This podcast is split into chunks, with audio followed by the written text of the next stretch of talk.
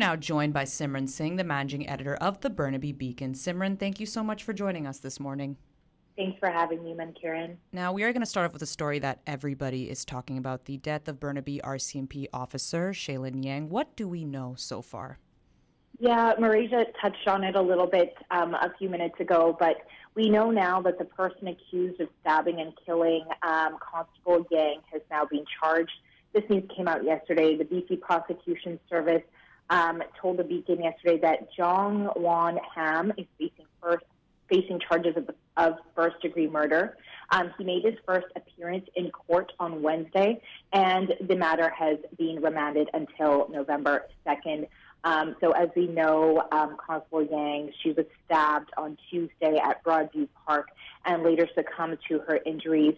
Now, Burnaby RCMP and you know the community far and wide is really paying tribute to Yang um, and her life. There is a book of condolences that can be signed at Burnaby RCMP's main detachment. That's at Deer Lake.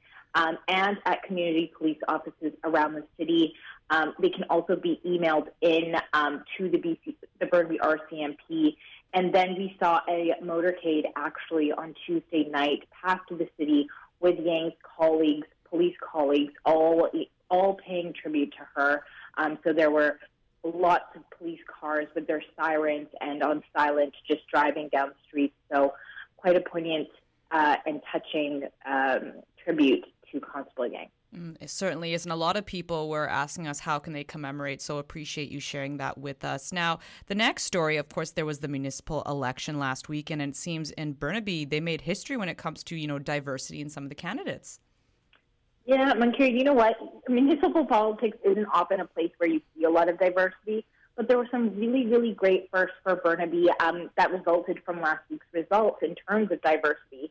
So Maita Santiago is the first Filipino person to be elected to Burnaby's council. Um, and this is not just for Burnaby's council, this is in all of Metro Vancouver. So, so that's quite a, a moment in history here in Burnaby.